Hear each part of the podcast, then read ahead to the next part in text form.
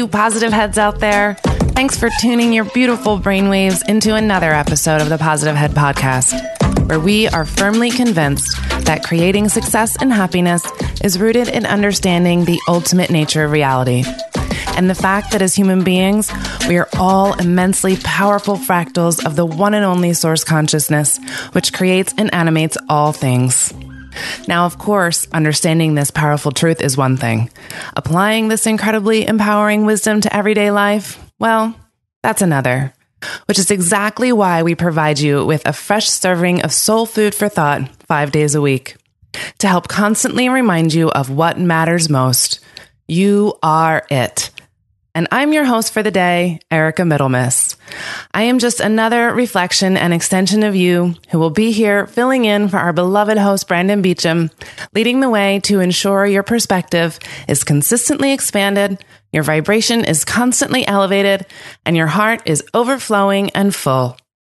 Also, this episode of the Positive Head podcast is being brought to you thanks to the support of Gaia. If you're not familiar, Gaia is the go to source for streaming consciousness content online. And you can sign up for your first month for only 99 cents at gaia.com forward slash positive head. That's spelled G A I A dot com forward slash positive head. Check it out.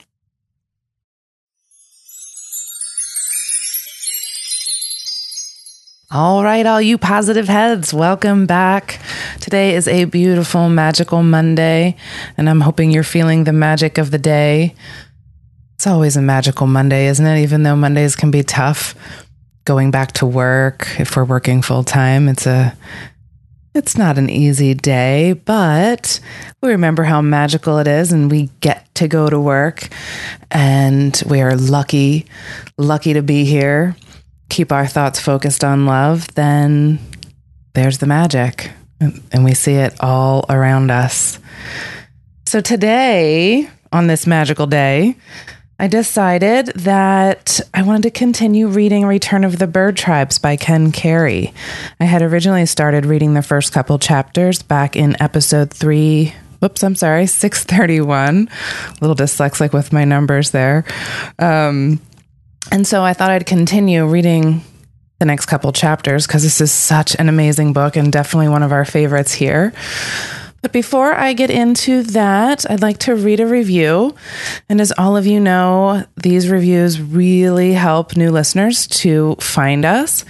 And they also fuel Brandon's fire to continue his labor of love on a daily basis, which is not the easiest thing, especially when you're working full time. So he needs a big a big round of applause and uh, a lot of love sent his way because he's doing this for all of us and and himself. Um, we're all together in this. So um, if you haven't left a review, please do so.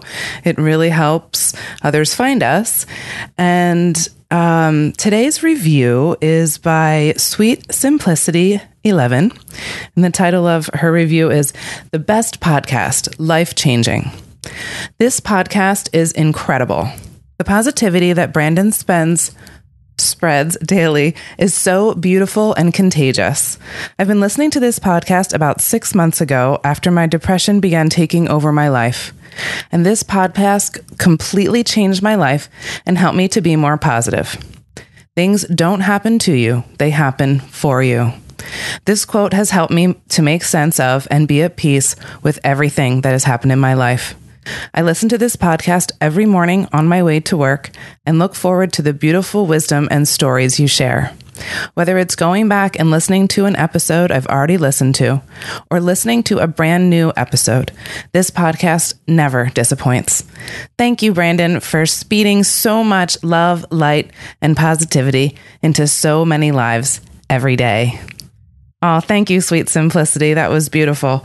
I'm really glad to hear that it's helping with your depression, which I know a lot of people suffer with, especially being bombarded with all of the things we're bombarded with every day. Life can get really hard and it's easy to let our our minds kind of get on that that wheel of of sadness. And so tuning into this podcast and and other positive things that you can do on a daily basis can really really help there and I'm so glad to hear that it helped you. So thank you for writing in. We appreciate you so much. So, let's get right into this beautiful book.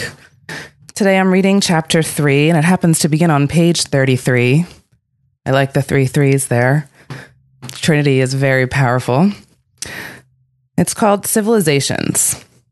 After the rebellion, there remained still a few human tribes who refused to participate in the rejection of their stellar spirits. In the sand around our council fires, we would depict each of our faithful tribes as a small circle. Around these, keepers of the light circles would then draw one great circle to represent the Great Spirit who included us all. We knew ourselves as the Ongi Ongwi Hongwi, which means the people true to reality. Due to our attunement to the original instructions of the Creator, and due as well to the energy amplification that we experience through agreement among ourselves, earthly power was still very much in our hands. But some things cannot be coerced, and love for the truth is one of them. The cooperation of the egos had to be voluntary, or the human design would not work. Though we had the power to do so, eliminating the warrior tribes in some great battle and thereby driving them from the earth was not something we considered. Incarnate or disincarnate, the warrior tribes remained a part of us. Incarnate or disincarnate, they would continue to disrupt the emotional atmosphere of the collective consciousness that, with them, we shared. The physical level was the level on which the warrior peoples had fallen. It was the only level on which they could be made whole. Incarnate lives were required to teach them the folly of fear motivation. Nothing but earth experience could bring them to a time when a core of them would again turn their hearts to God. Their passionate spirits remained essential ingredients in our future global species. We had to accommodate them. We gave them the land surrounding the sea that is today called the Mediterranean. Elsewhere, we maintained our presence. But the warrior tribes were aggressive. They multiplied rapidly. Our way was to teach through patience and example, not through warfare and confrontation. So, as millennia passed and they took over more and more of what is today Asia, Africa, and Europe, we gradually withdrew. In the end, there were only two islands where we were able to maintain a consistent presence into historical times two islands, each an entire continent. Wild, uncivilized, as refreshing to us as the abundant fresh water that flowed living through their heartlands and rained amply upon their lush vegetation. Over these two continents, we sustained a clear and protective vibrational field in which many tribes lived and prospered long after the rest of the human world had plunged into darkness and disorder. You of this present generation know little of what transpired in these lands. There was no history, no written record. The people of the bird tribes came and went off the face of the Americas without a single name being carved in stone. Not one stone head being raised in arrogance to look over the sea, with not a single human bone left to note them in their mother's soil. For they ascended, these tribes, and left no remains the Americas, continents without turbulence, few records, few ruined cities. Of all the earth's lands, we remained incarnate here the longest. After the rebellion, a certain amount of warrior energy had penetrated throughout all of the fields of thought and emotion that surrounded the earth. But in the Americas, our continental auras filtered out the most turbulent of these influences. On those rare occasions when excessive fear motivation did find its way into expression among our people, we would hold a meeting of the council. If the people were a danger to the sacred balance, they were asked to change their ways. If they refused, they were asked to leave. Those who left went willingly. They would not migrate back. They knew the decision of the council was fair and just. They knew that they had been that they had chosen behavior that was vibrationally incompatible with our continental emphasis, and so they would depart, either by boat or by the great ice bridge to the north. Those who left America to settle other parts of the world knew why they were being banished.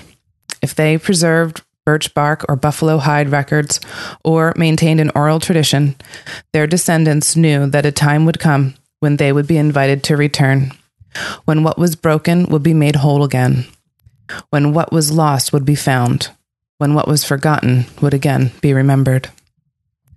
Those of us who remained in America came and went peacefully, honoring our spirit selves, finding our balance with nature, living in harmony with the seasons and with each other. We were peace loving tribes. We were not perfect, but we did not make a controversy out of every meal. We learned how to fill our needs in harmony with the earth and her creatures. We honored the land on which we lived. We saw the animals as our sisters and brothers. The thrust of our creative interests was biological. We created fruit and vegetable foods potatoes, corn, beans, peanuts, squash, melons, sweet potatoes, pumpkin, yams of many shapes and sizes. We created new life forms to interpret sound and light in new ways. Beautiful birds, intelligent creatures with whom we communed as fellow guests in the lodge of the Earth Mother. Our people knew the spirits of the plants and animals as equals and friends. There was still trial, trial and error among us, fine tuning here and there, but we had the opportunity then to fine tune. Most of the human egos in the Americas remain true, though the spirits of God were not fully incarnate in all. We were incarnate in many. We could keep the fear disease out of our islands as long as human populations remained small, and collective human consciousness was not making itself felt on a planetary scale. However, the disease was part of our collective field of being, and the human populations attuned to fear grew rapidly in the millennia following the rebellion. Their vibrational influence became stronger with each passing age. By about 2,500 years ago, humans had multiplied sufficiently to signal the distinct beginning of a global human consciousness. And, not surprisingly, the fearful influences were felt more often in our lands. Our continental aura was weakening. The seeds of discontent began to sprout. I was one of a small group who took on the task of monitoring and growing influence of the warrior energy in the thought fields that surrounded the earth. When I saw the seeds of fear motivation begin to twist and warp the values of key Central and South American tribes, it verified what I had sensed. I knew the Europeans would soon be coming to the American shores. I knew that we were approaching the cycle of purification, and that soon, in less than two millennia, it would be a single human world. Our period of continental isolation was rapidly nearing an end. So I made a choice. I would go to the heart of the warrior stronghold. I would speak to them myself. My teachings would likely be rejected. I knew that. But I would leave planted among them the images and concepts that would soften and modify their pending invasion. I would attempt to give them some conception of the overall global picture to remind them of their own integrity, of why they were banished, and the kingdom to come. My challenge was to be in their world, but not of it, for I knew it too much, technically, to be in their world at all. I knew that it existed only in their imaginations, a creation entirely of their fears. So I did the only thing I could to truly reach them. I took my spirit and caused it to forget that I might incarnate among them and grow up as a child in their culture, allowing my incarnate awareness to be tailored to their fiction, molded into a communication device that would speak their language. I slumbered with them and filtered my awareness through their dreams. I put on the clothing of their culture so that when I communicated, my teachings would not be regarded as foreign but would be accepted as the indigenous wisdom of their own Judeo Roman society. I taught them, when I awoke of the power of the living God, that it was ever available, that it was a power to which they could surrender all fear, a power that would infuse them, awaken them, and make them whole. I showed them it was not an abstract, mystical, or etheric power, but a practical, biological reality living within them, the power called life. I taught them that the life within and around them contained profound intelligence and design. I showed them how to contact this intelligence and how to allow life's designs, the kingdom of heaven, to emerge from within their own hearts. I taught them of the spirit beings, the angels, who have been wielding the creative power of life on earth for three and a half billion years.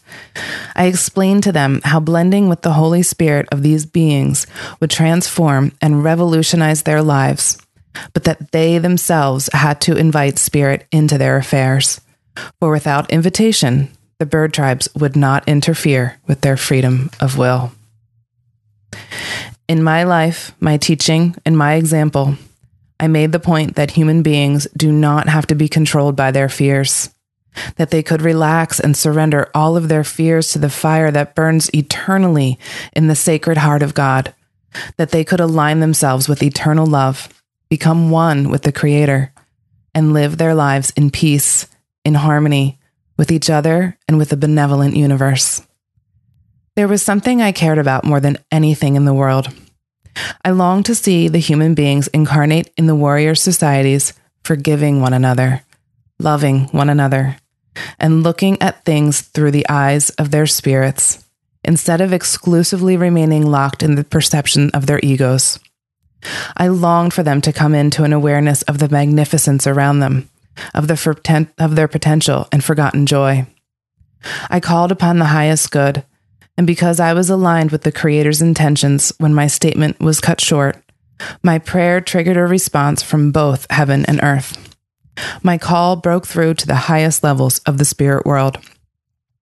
Others saw the potential that I had perceived, and because it was a matter close to the heart of the Great Spirit, a context for healing, the most violent of the warrior tribes was, in that moment, conceived.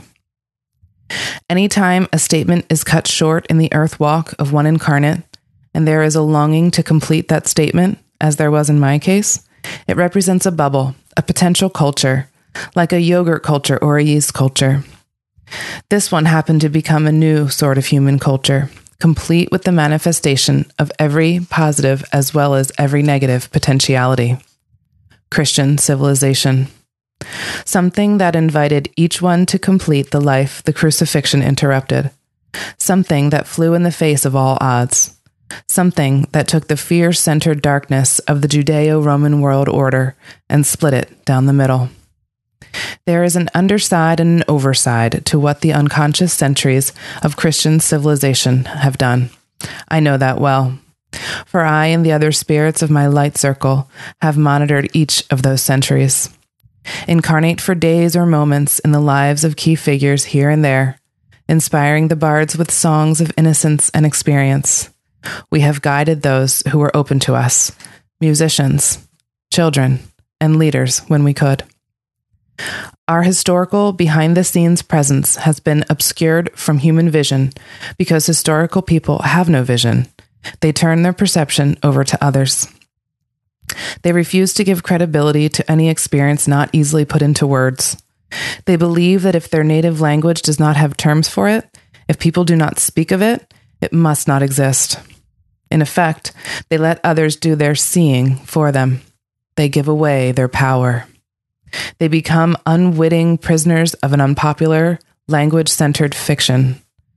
They do not often notice even a single angel much less an entire species of spiritual guardians, though we are ever present behind the stage props of their preoccupations.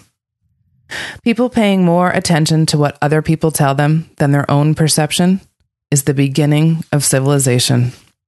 It is the beginning of a twisting, warping influence that ultimately produces a shift in, hor- in human orientation from the internal guidance of the Great Spirit to external dominance by others. Civilization does not occur among healthy people. In healthy, non historical societies, people are not overly concerned with other people's fantasies. They are certainly not manipulated through externally imposed descriptions of reality. In America, civilization was a step backwards. However, for the warrior tribes, civilization was a step in the right direction. The domestication of animals and the growing of grains necessitated the development of values other than the values of the predatory hunt or annual raid on the neighboring village. So, to the warrior races, we taught certain arts. The civilizations were initiated in Japan, India, China, and elsewhere, provided us with educational context in which we could induce values, introduce values that warrior societies would never develop outside such contexts. Since their tightly woven linguistic preconceptions made it virtually impossible for us to communicate directly with the individual members of the warrior societies, we did the next best thing. We communicated, slowly but surely, through the guiding and long term development of their collective values. We have been working with this slow but relatively certain form of angelic human communication for many long millennia before we sensed the time to introduce the more specific teachings that could only come from one of us who had actually incarnated among them. The ideas introduced at the beginning of the Christian era, though initially rejected, nevertheless lingered on in Western consciousness. Like ivy working gently but firmly on stone walls, they have gradually taken hold and upset many of the traditional assumptions of the warrior state. By intensifying every creature as well as every destructive human influence, these ideas were directly responsible for the highly stressed social context that gave birth to the Industrial Revolution. Although it has wreaked havoc with Earth ecologies, the Industrial Revolution has been both valuable and necessary.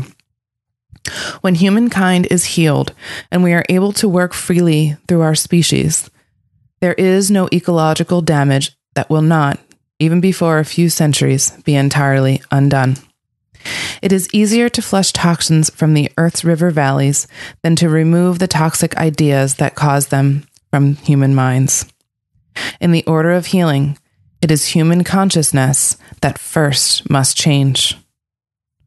The most significant effect of the industrial era is that it has birthed the information age and brought us into communication with your race on a scale far beyond what otherwise would have emerged.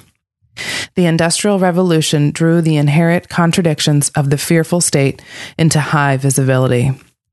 At a time when the intelligence level among human beings has risen to unprecedented heights, almost to the very threshold of awakening, global telecommunication systems now keep human attention focused upon the problems that result from fear centered ways of thinking. It will keep your attention focused on these problems until you solve them through the only act that can a total departure from the entire warrior paradigm. This departure from the old ways of history has begun. Many are now aware of us. Our consciousness flows daily through the word processors of a thousand creative thinkers. Our insights and perspectives are bubbling beneath the surface of dozens of new movies, hundreds of new books, and thousands of news articles and popular songs each year. Humankind is linked in a single socioeconomic community that now closely monitors all new and potentially relevant information. Your present global civilization is rooted upon premises of separation from God, as flawed as any civilization that came before. But it has dynamically accelerated our education of your race. It has increased human intelligence across the board Hundreds of thousands of you are now about to understand something that 200 years ago we could only get through in bits and fragments to a few isolated individuals. Chapter 4 Survival, Cooperation, and New Beings. Just as distinct, little beings work together to produce each complete human cell. There are spirit beings designed to work in symbiotic cooperation with each human ego. There are many names for us. We have been called angels, bird tribes, higher selves, Haksitas, spirits of the stars. The reality of what we are is more than a name can convey. We are the multiple projections of the Eternal One, spirits designed to blend with present day humans. You now consider yourselves to be your egos, but egos are only one half of the human equation. The complete human is a spirit slash ego partnership. We are individualized aspects of one holy and eternal being. We are your spirits as they exist apart from a spell of matter. We do not evolve, we incarnate. Our intelligence is pre existent, our identities, highly focused frequencies of starlight. You need us to be whole, just as we need you to fully enter the physical plane. We seek to awaken in your minds and hearts, to incarnate in your bodies. We are here to return your human circuitry to its creator. Yet your human egos are the guardians of this circuitry, the stewards of your minds and hearts. And without your ego's cooperation, our bonding with you is impossible. You ego ruled humans who feud and fight among yourselves do not seem to realize the obvious. The very values that you employ to determine your social behavior would, if employed by your body parts, effectively block any cooperative association of ribosomes, enzymes, mitochondria, and other little life forms from providing you with even a single coherent cell, to say nothing of a healthy and integral human body. Hundreds of thousands of little beings, all working voluntarily together to make a human body what it is. It is not a case of survival of the fittest, as your belief systems based on short term observation proclaim. It is rather a case of flourishment of the most cooperative, as all long term observation of the universe verifies. It is through cooperation with one another that diverse forms of life adapt and thrive and it is only through the symbiotic cooperation of a multitude of simpler organisms that the more complex organisms, like your bodies, are able to come into existence at all. At critical stages in their development, life forms cooperate for their own advantage with other separate and distinct life, life forms. Over time, their cooperation results in union. A new organism comes into being. Again and again, this occurs in the formation of complex life forms. This is analogous to what is about to happen again as your late 20th century human world reaches the optimal moment for materially oriented, ego ruled human beings to be joined by their spirit world counterparts. Your race is soon to experience widespread awakenings, or, as some will see it, a massive descent of beings from the stars. We are the dreams of the Great Spirit, the true dreams, the clear dreams, the pure dreams, never tainted by fear, never touched by any motivation other than the motivation of love. And yet, we are dreams, nevertheless. Thoughts. Disincarnate beings drifting formless through a universe that has placed the highest value on form, living in the consciousness of a creator whose desire is to take you, is to take form in the very creature that will result from our bonding with you. Our spiritual intelligence is the missing dimension, the rejected aspect of your wholeness. For thousands of years, you have been afraid of us. Many of you are now learning that you have nothing to lose and everything to gain by establishing contact with us once again. It is only your ego that makes you fear. Your ego is here to look after your physical body, to make sure it gets enough to eat, to make sure it does not walk over the edge of a cliff or damage itself unknowingly. Your ego is the steward and potential master of all material plane fears, an important and necessary component of your identity. However, your ego was never meant to provide you with your primary sense of self. In a healthy state, the ego is a secondary component of identity. In a healthy state, the being behind all being, the self behind every self, the great spirit behind all of creation, is experienced as your primary sense of self. Your ego does not have to be represented or transcended for this to happen. It does not have to die. It simply has to assume an appropriate relationship with the spirit that in truth you are the spirit that wants to incarnate and take up residence in your body, mind, heart, system. Your ego is by nature a reflection. It can either be a good, sharp, clear reflection, or it can try to be an independent reflection. Yet logic shows there is no such thing as an independent reflection. Your ego may create such an illusion, but if you believe in it, you will be troubled and unfulfilled. When your ego stops trying to do everything all by itself and invites eternal spirit into your consciousness, your historical illusion evaporates like mist on a sunny morning. A polarity reversal takes place in the charge of your human envelope. The field of consciousness around you changes.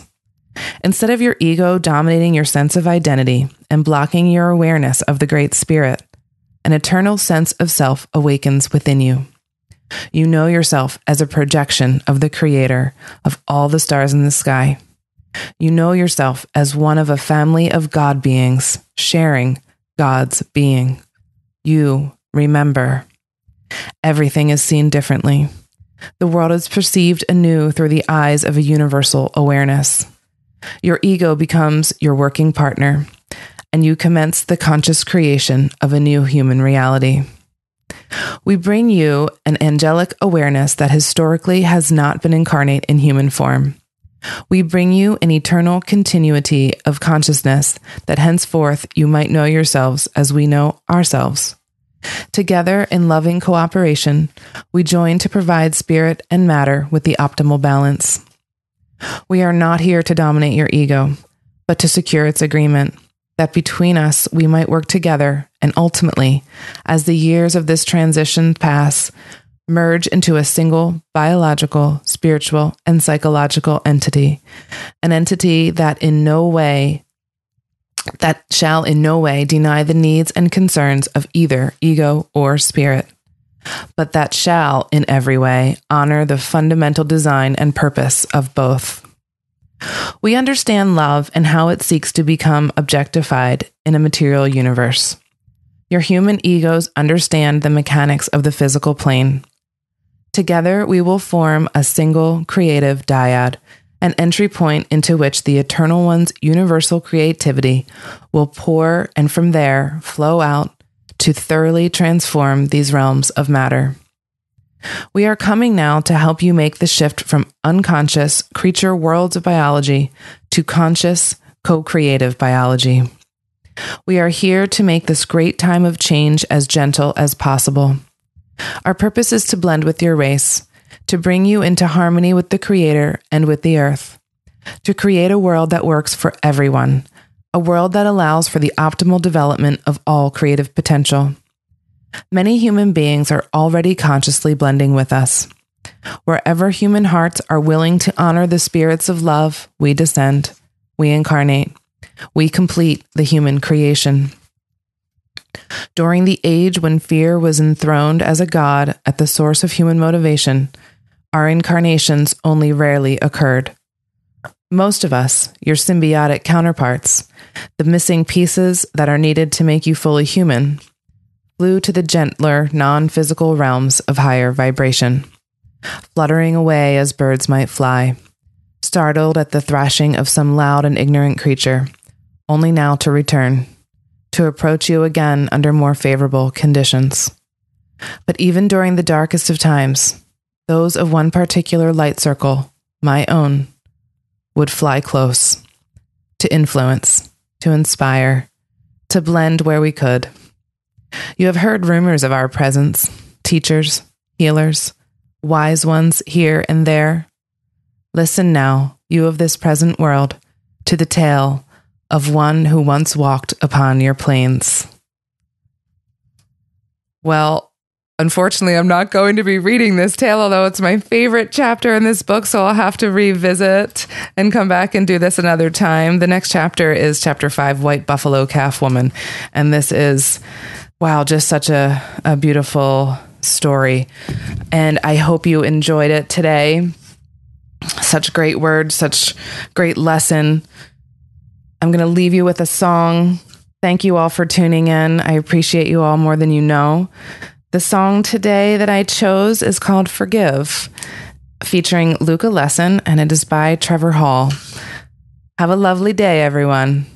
Till next time.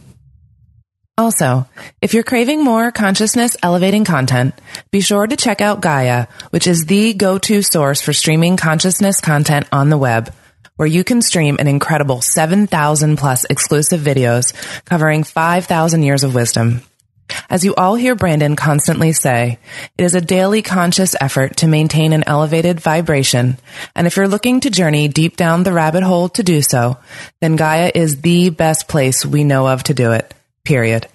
And you can sign up for your first month for only 99 cents at gaia.com forward slash positive head. That's spelled G A I A dot com forward slash positive head. Check it out.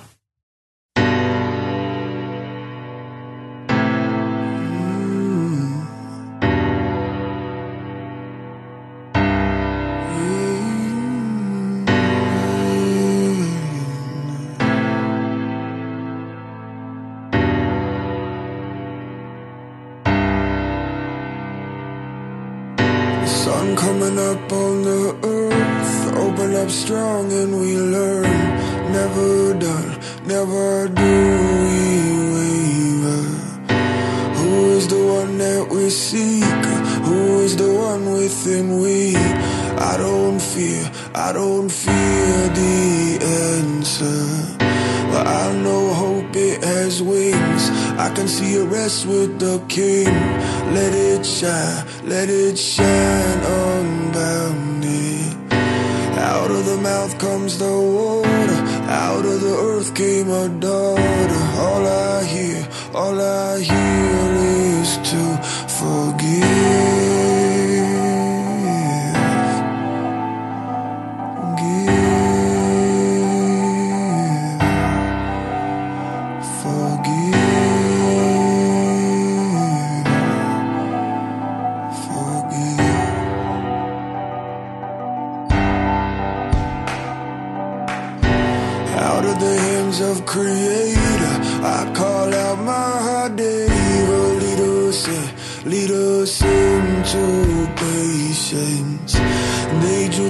on the ceiling, let it rain down for a healing. I know this, I know this is ancient.